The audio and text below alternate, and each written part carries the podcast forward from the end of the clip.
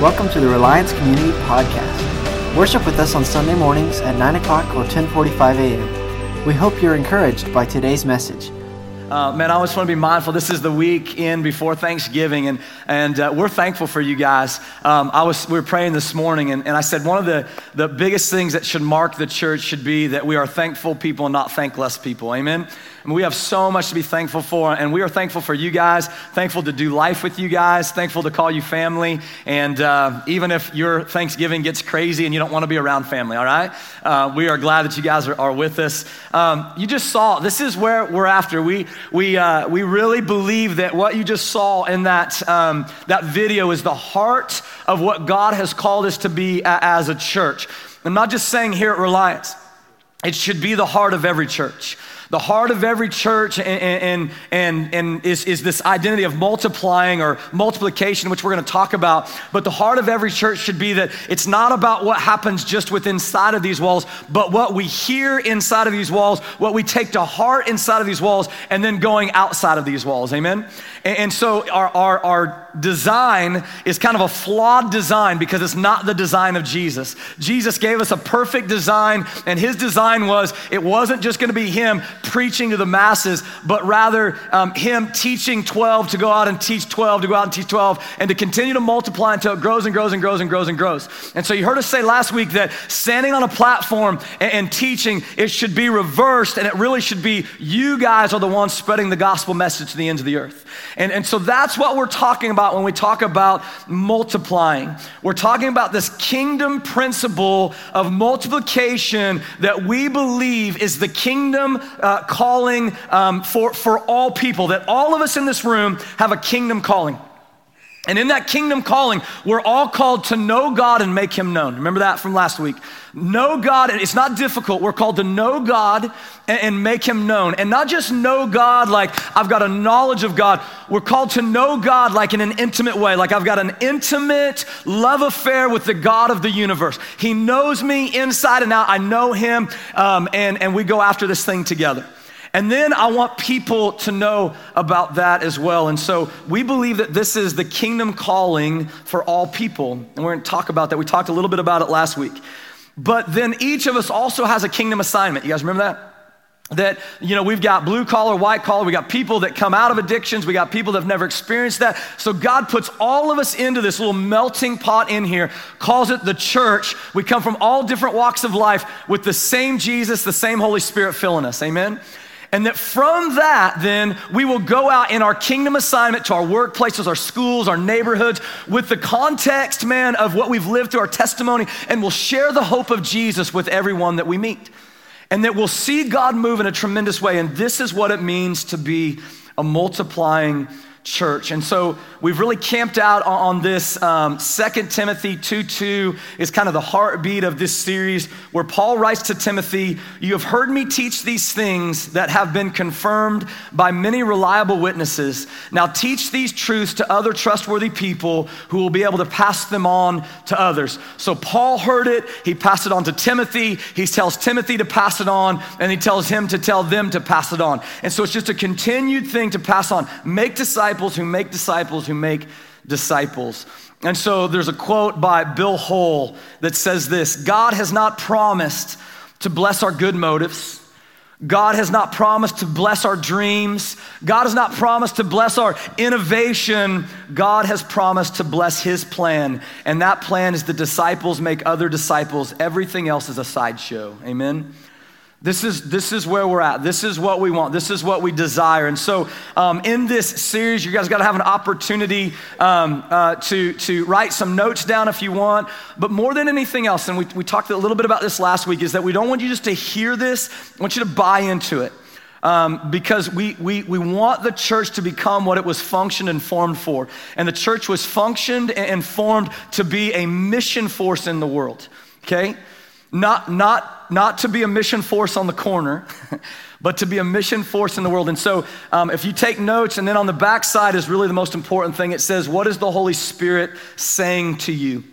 And so, if you didn't get one of these, they're out there at the Welcome Center. You can grab one when you leave. But what is it that God is stirring in your heart um, that you want to do uh, with what you hear? And most of this is coming from kind of two sources. Most of our preaching over the next couple weeks is coming from two sources. If you want to really continue this, number one is this spiritual multiplication in the real world. I want to encourage you, man, get this. Let's learn how to do it strategically and let's win the world to Jesus, number one. And then, number two, um, this book right here, and I told you a little bit about about this last week. Oh my goodness. It says, What if Jesus meant what he said? That's what the book's entitled, all right? So, once again, um, if you read it and you hate me afterwards, I understand because it's kind of one of those books you can't just read it and put it down and be like, I'm not going to do anything with it, all right? So, what if Jesus meant what he said? I want to encourage you to check those two books out if you get a chance. Um, really, the, the, the, reality behind this and why this is so important is because of a, a, a diagram that we showed you last week. Can you bring that up for me? And we, we were showing uh, what multiplication looks like.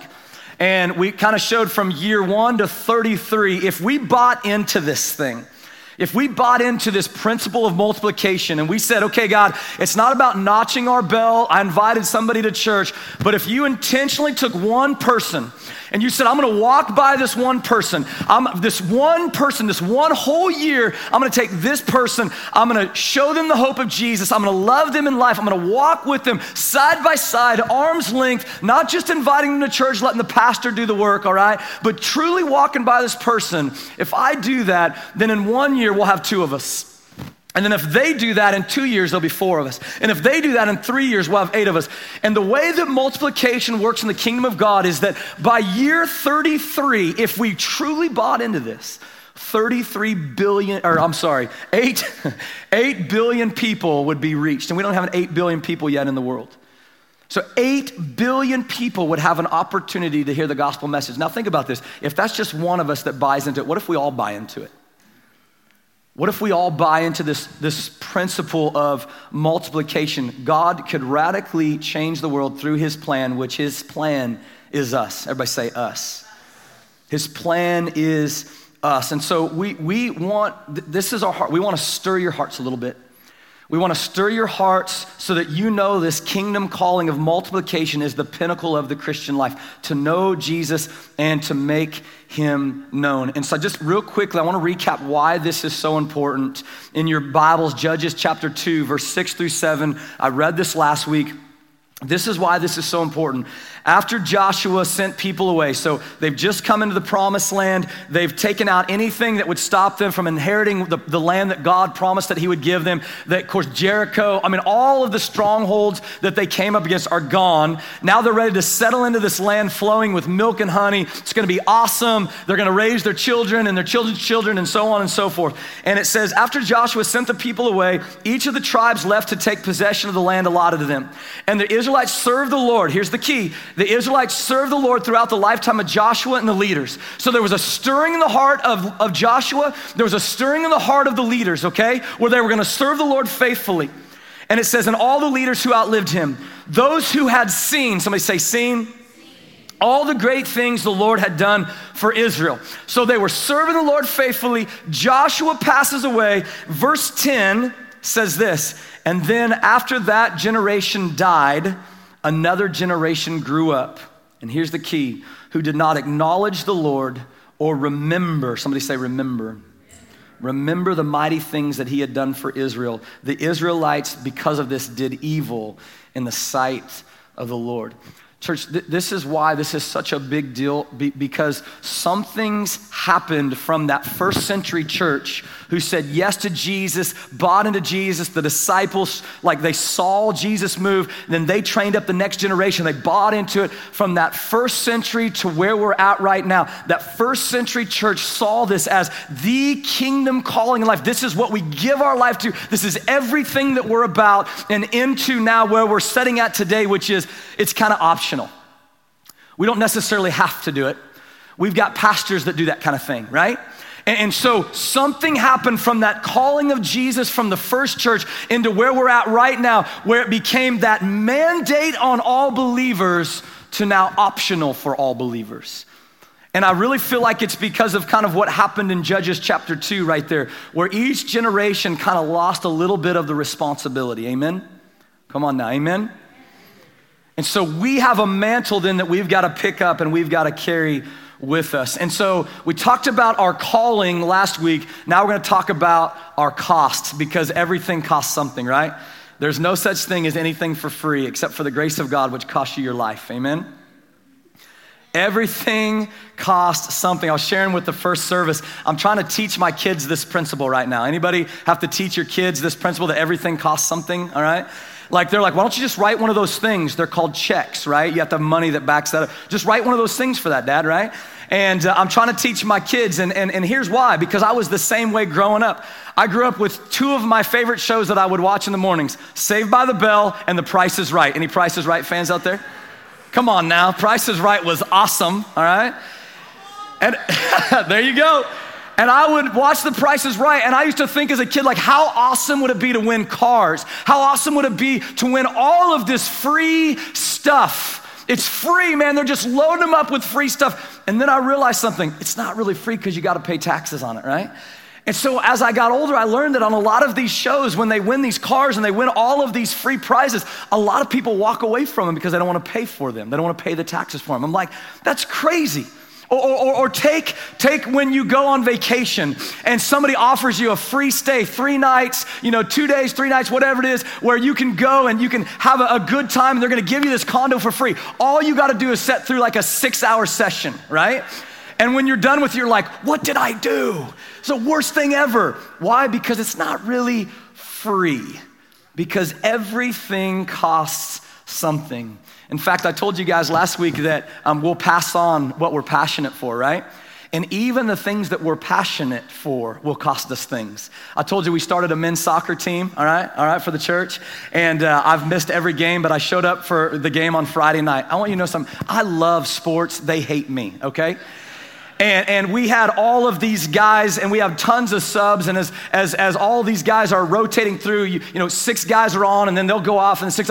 I had to let guys pass me because I didn't want to go back in, right? You want to know why? Because it cost me something. Everything right here, it cost me, okay?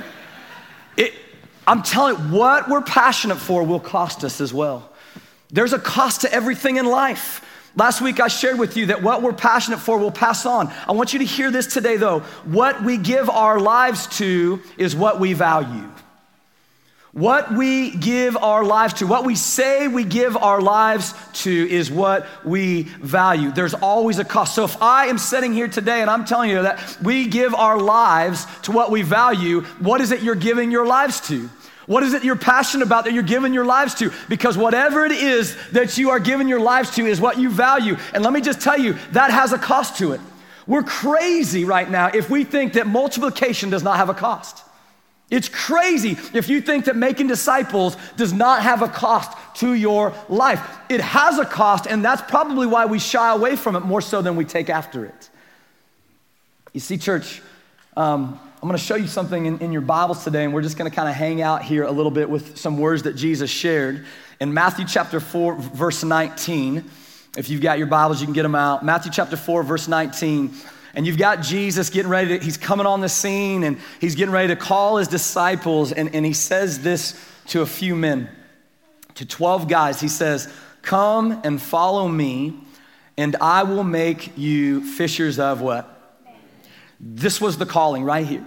So you've got all these guys and they're, they're doing their thing and they're, they're surrounded by their jobs and their families or whatever. Jesus comes in and he simply says this Come, follow me, and I will make you fishers of men. And I'm always fascinated by this because it, you don't read about how they were like tending to their nets and they were fishing like you know what? Let's pray about that. Let me think about that. It says immediately they they dropped their nets. Something in the voice of jesus and the spirit of jesus stirred in their hearts where it wasn't like let me go consult my wife which I'm just saying that's smart to do, gentlemen, okay? Sometimes when we need to, all right?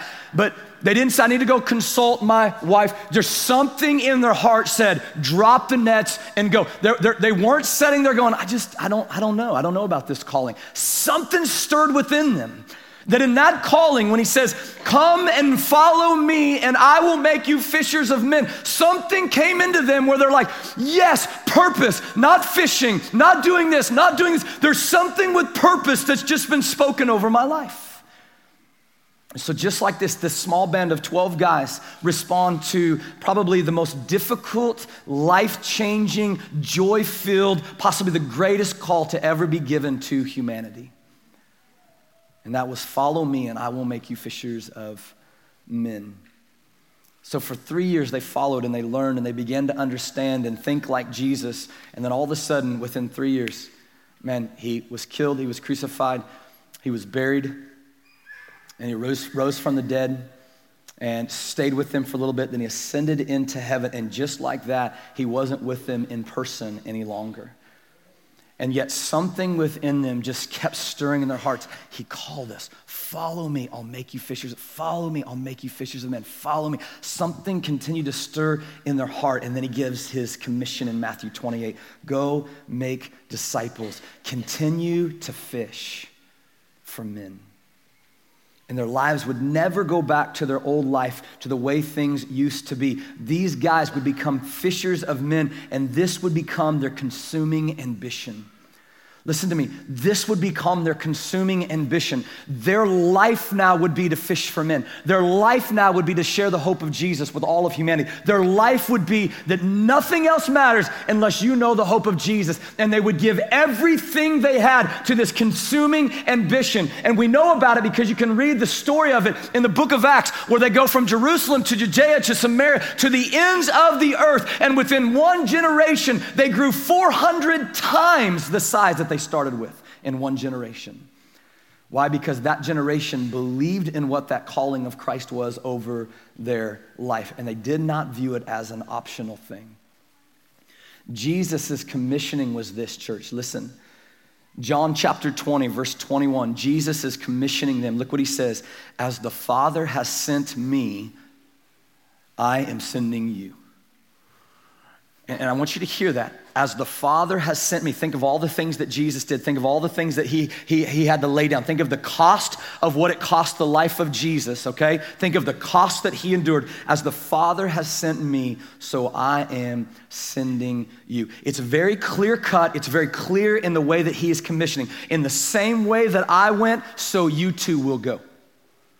Now, let me tell you why this is so important because Jesus paid a high cost. Amen? He paid a high cost, and so we talk about this. And when we talk about the cost, we have to look at the person of Jesus. What cost did he pay? Because John 20 says, As the Father sent me, so I am sending you. And my hope is that we get a little bit stirred today. My hope is that somebody in here gets a little bit fired up in their heart and says, I don't like what you're saying, man. My hope is that we get a little bit stirred because what I want to break more than anything in here is complacency. What I want to break more than anything in here is just like, I'm good at riding the fence. What I want to break is that, look, I'm either cold or, or, or I'm hot, but I don't want to be lukewarm anymore. Amen, church. This is our heart. This is what we want. And so let me say something to you that, that some of you, you may not like. Jesus didn't save you from the cross.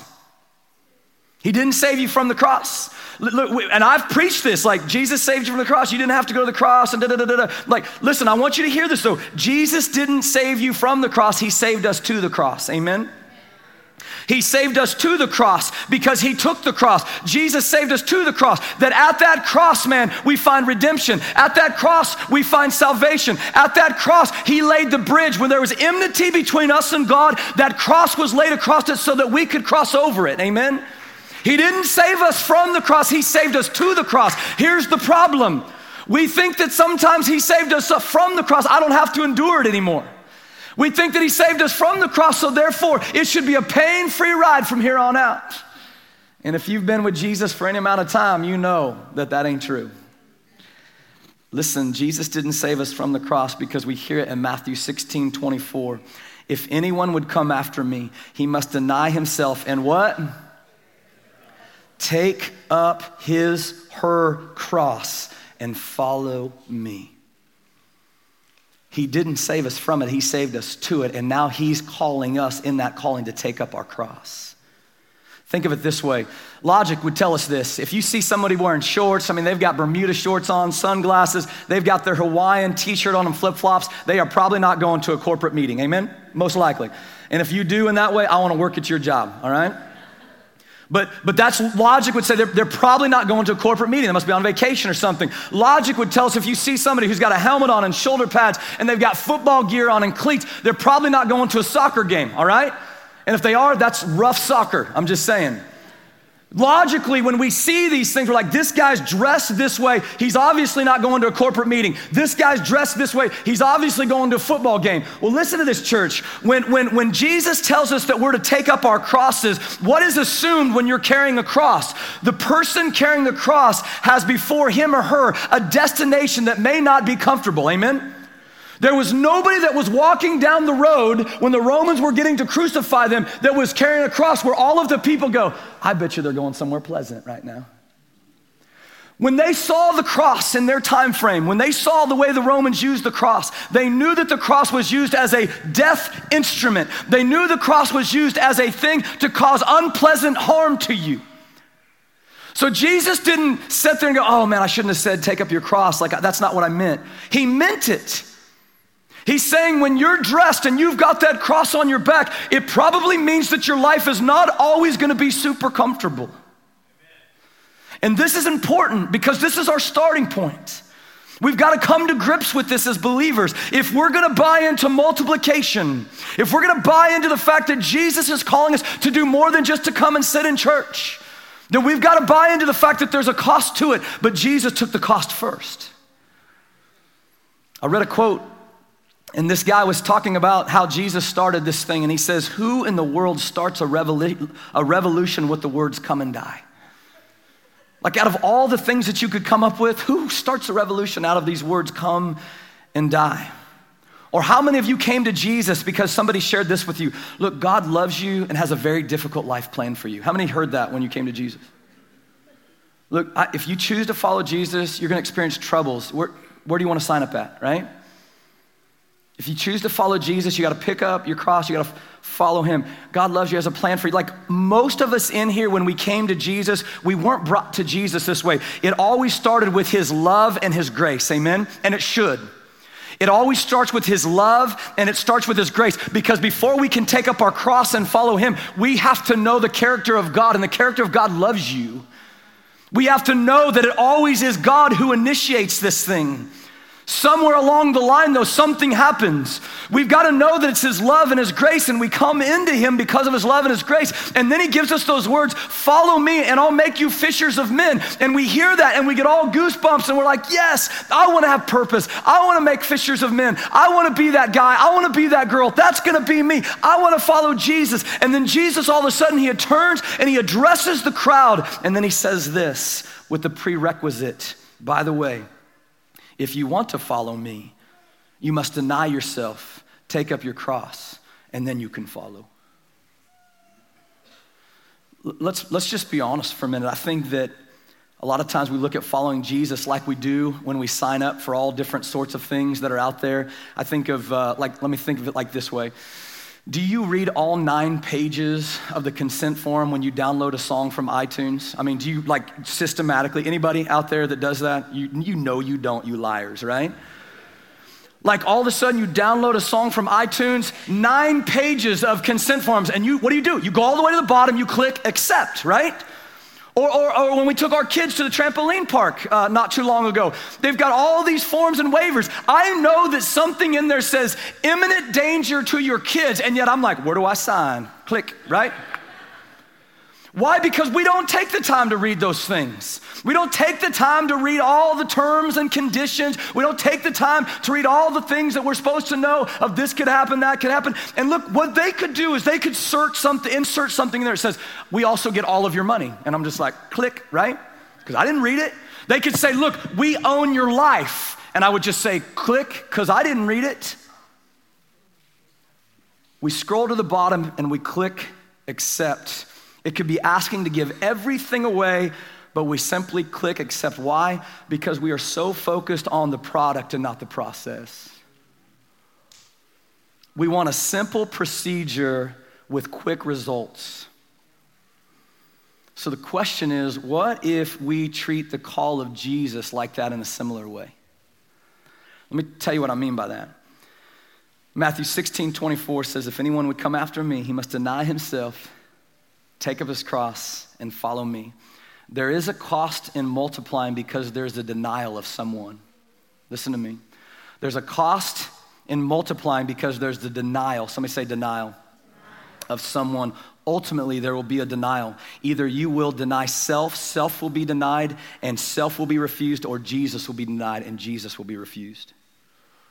This is this this uh, this is where the struggle's at, because nobody wants denial.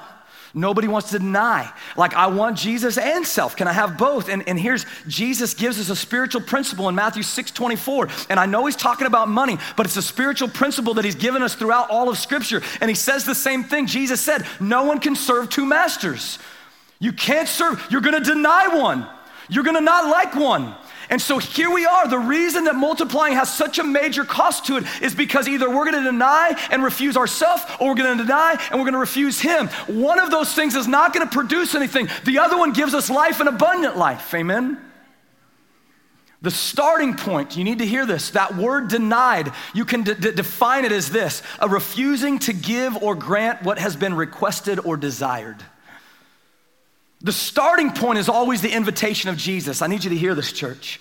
Come, follow, I will make you fishers of men. The starting point is never contingent on us, it's always contingent on the invitation of Jesus in our life. Like we're not doing it, He's doing it. And He gives us an invitation because the call is always first and foremost. And this is important for somebody in here to hear. You need to hear this that your past does not define your potential. Amen? If it was contingent upon you, you would give me all the reasons why you're not qualified.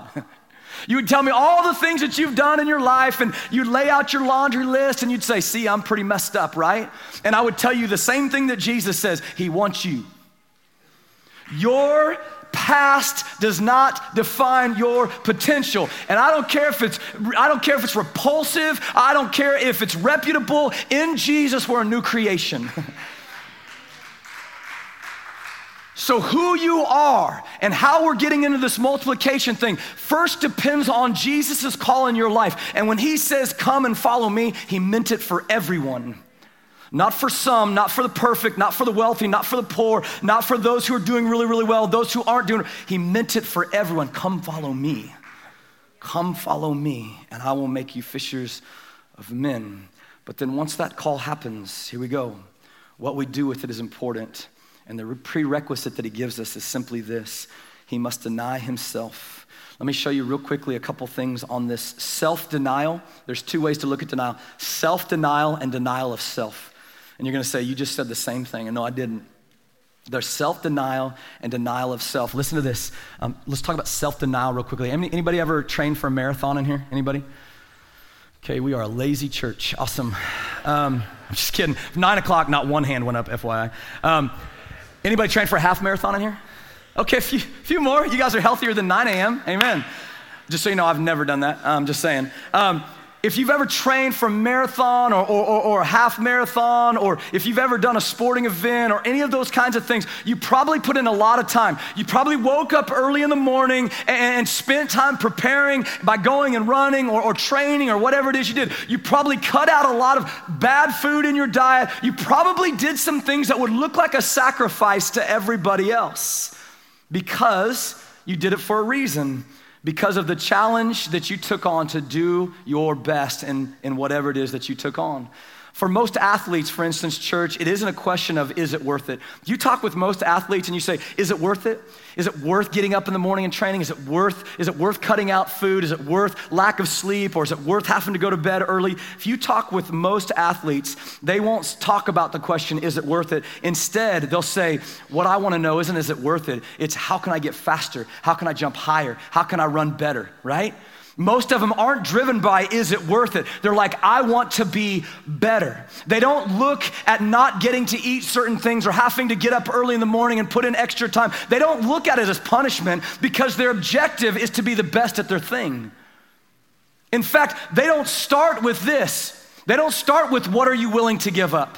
That's not what goes through people's heads. When they're wanting to be the best at whatever it is they want to be the best at, it's not that they start with, well, I've got to come up with a, a, list of what I'm willing to give up. They don't start with what they're willing to give up, but rather what they are aiming to achieve. then anything that comes against what they are aiming to achieve, they'll simply cut out.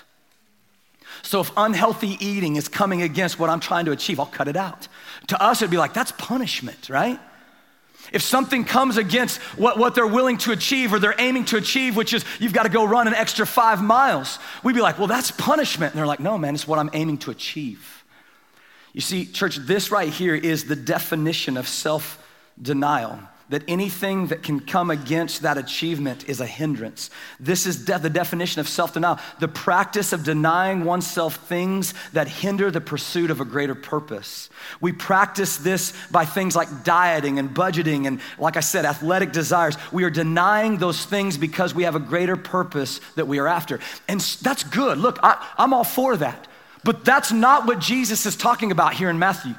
16. He's not talking about self denial. He's not saying make a list of things that are bad for you and just simply cut those out. That's not what he's asking you to do. Jesus didn't come from heaven to earth and say, if I just stay away from this, this, this, this, this, this, and this, I'll be perfect. That's not what he did. Self denial is not where Jesus started the path for us. He didn't come to simply deny himself of things. Look what he does call us to, and look what he did do. He calls us to deny self. Not self denial, but to deny self. Look what he says again in John 20, 21. As the Father has sent me, so I'm sending you. Look what Jesus did in Philippians 2, 6 through 8. Though he was God, he did not think equality with God as something to cling to. Instead, he gave up his privileges. He took the humble position of a slave. He was born as a human being. When he appeared in human form, he humbled himself in obedience to God and died a criminal's death on the cross. He didn't make a list of things that he was going to try to stay away from. He gave up his life Denying self doesn't begin with an analysis of things we need to change in our life. We've talked about that. We're not after behavior modification, right? But denying self demands a different starting point, and that is giving up your life. I've got this two definitions. Self denial is removing certain things from your life. Usually it's temporary to focus on more important things. Denial of self is stepping off the throne of your life to let Jesus reign over your dreams, let Jesus reign over your passions. Let Jesus reign over your pursuits. How do we know then, man? How do we know if I've denied self or if I'm just self denial right now? We ask ourselves some things that Jesus would ask in our hearts. Let me just read through this real quickly. What sits enthroned on your heart? What dictates the decisions that I make? Do my career pursuits determine my mission in life, or does God's mission determine my career pursuits? Is there anything that gives me greater joy than my relationship with Jesus? Is there anything about the future that excites me more than the Lord and his plans? What do I, this is big for me, what do I daydream about the most? Any daydreamers out there? Y'all are awesome. What do I adamantly try and protect and defend? This is going to give us a litmus test of who sits on the throne of our hearts. And, if, and, and, and it just, look, I mean, I can answer those and be honest with you, and I can tell you that on a daily basis, there's a battle for me to say, man, there's other things that I daydream about that really come before the Lord at times. And He's like, ah, Aaron, that's a struggle for you. That's a struggle for you. And, and, and, look what Philippians 3 7 through 9 says. Paul, man, he had so much stuff. He, he came from well means. He was just a, a, he had so much, whether it be wealth and status, all these things. Look what he says in Philippians 3 7 through 9. I once thought these things were valuable, but now I consider them worthless of what Christ has done. Yes, everything is worthless when compared with the infinite value of knowing Christ Jesus, my Lord. For his sake, I have discarded everything else, counting it as garbage, so that I can gain Christ and become one with him. Church, can I just say something to you? And I believe this to be true. You could have everything given to you. You could have all the wealth in the world given to you. You could have every toy imaginable given to you. You could have every status imaginable in the world given to you. But if you don't have hope, it means nothing. You could have everything given to you. You could have all the money lavished upon you. You could be a quadrillion zillionaire. I don't even know if that exists, right? You could have all that stuff. And at the end of the day, if you don't have peace, it means nothing. You could have all that stuff lavished upon you, but if you don't know genuine love, you would give it all up for it. So when Paul's saying, Look, I had these valuable things and I consider them worthless because of what Christ has done, I consider everything as worthless compared to the infinite value of knowing God. Paul is saying, Everything that you can gain in this world, he would give it up for the hope and peace and love of Jesus because he tasted it and he's seen that it is good. Man, I'm telling you, church, this to me is big because when we talk about cost and we talk about this identity of multiplying, how do we multiply? We have to look within ourselves and ask, man, am I willing to give up myself? Once we come to this place of denying self, then we realize this truth, and we're almost done. What God chooses to do through us is often much greater than what God does with us. Now, that's hard because sometimes what God does through us can be painful. And there's a lot of people that's walked through tragedy, and you're sitting there going, God, why? Why do I have to walk through tragedy? And yet everybody around you is watching this peace that you carry with Jesus, and they get sucked into your life. And so that tragedy that was horrific and nobody's taking that away from you is displaying God's full love and hope and restoration in effect. I want you to hear what I said to you last week. How greatly God multiplies through you depends more on who He is than who we are. Amen? Let me, let me share with you a story real quickly, and I'll close out with this. I share with you a story of, of how important this looks in real life. There's these Swedish missionaries, and they're real deal, real story. Their name was David and Svea Flood. They were around in 1921. They, along with their two year old son David, moved to Congo in Africa. They teamed up with another couple. They were called the Ericsons. After months of laboring in the jungles, the Ericsons reached their limit and angrily said, This is ridiculous. What what asked the floods? They're like, what do you mean this is ridiculous? Why, why, are you saying this is ridiculous?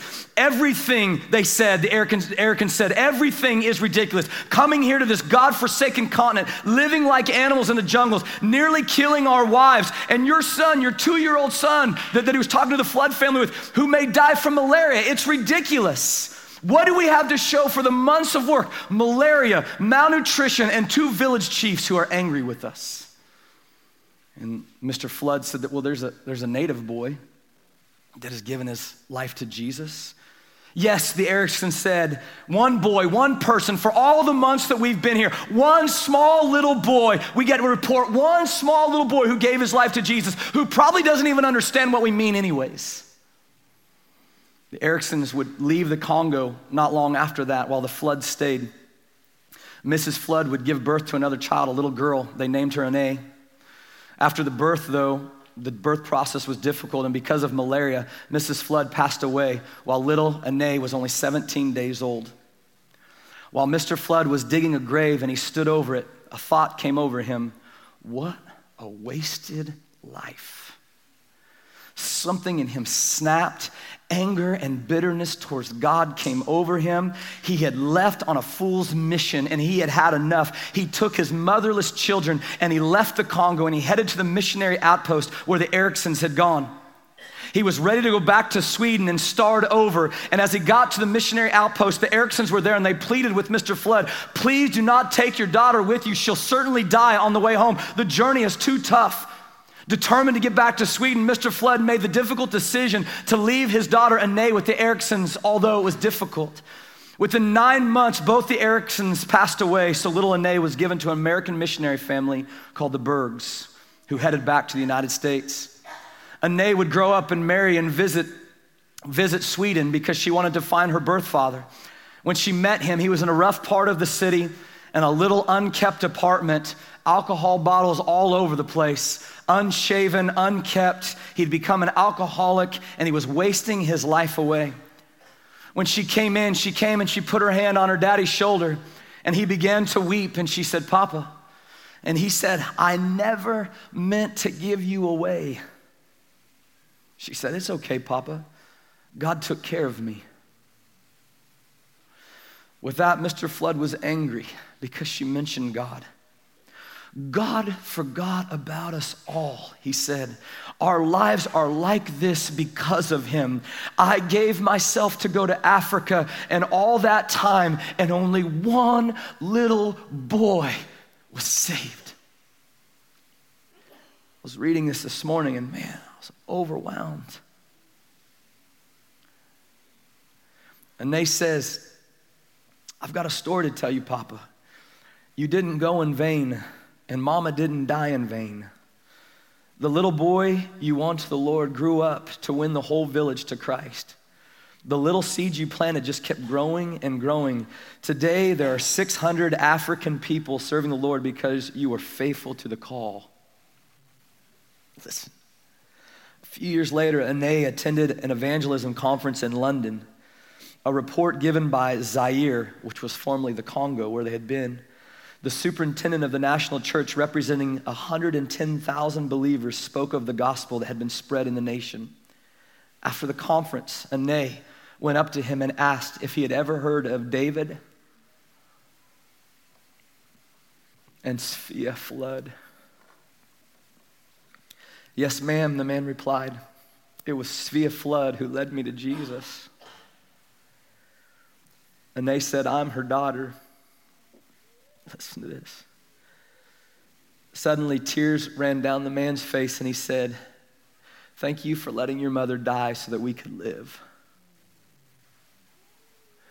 Jesus tells us in John 12, 24, I tell you the truth, unless a kernel of wheat is planted in the soil and dies, it remains alone.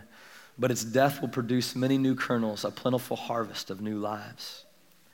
What God does through one seed is often more important than what he did with one seed. Amen?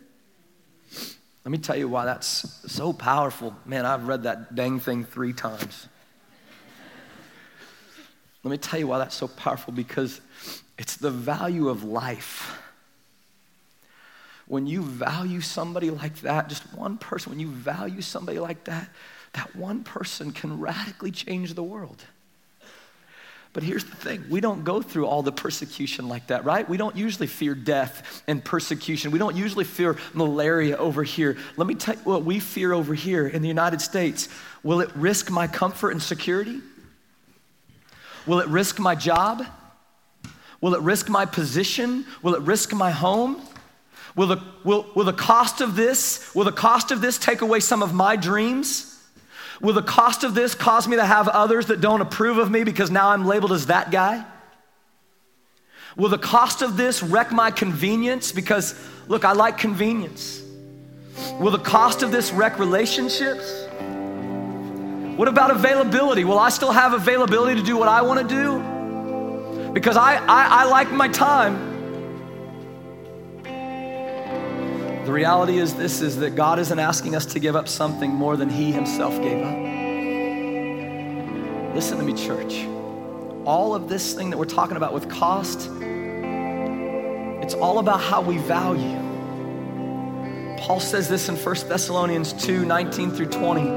After all, what gives us hope and joy, and what will be our proud reward and crown as we stand before the Lord Jesus when he returns? It's you.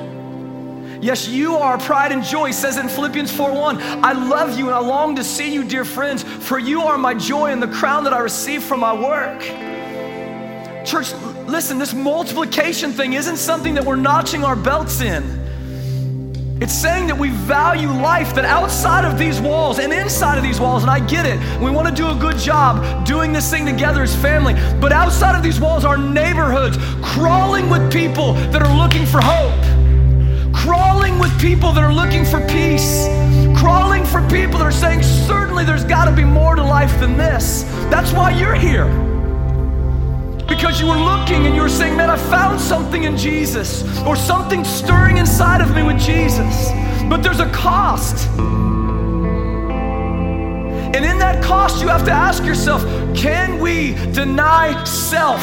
Can we put ourselves to the side and know that one kernel, one person's life, that through us, God can do something much more than just with us? And that whatever it is that we go through or we have to endure, that when He says to take up our cross and follow Him, that He's got us.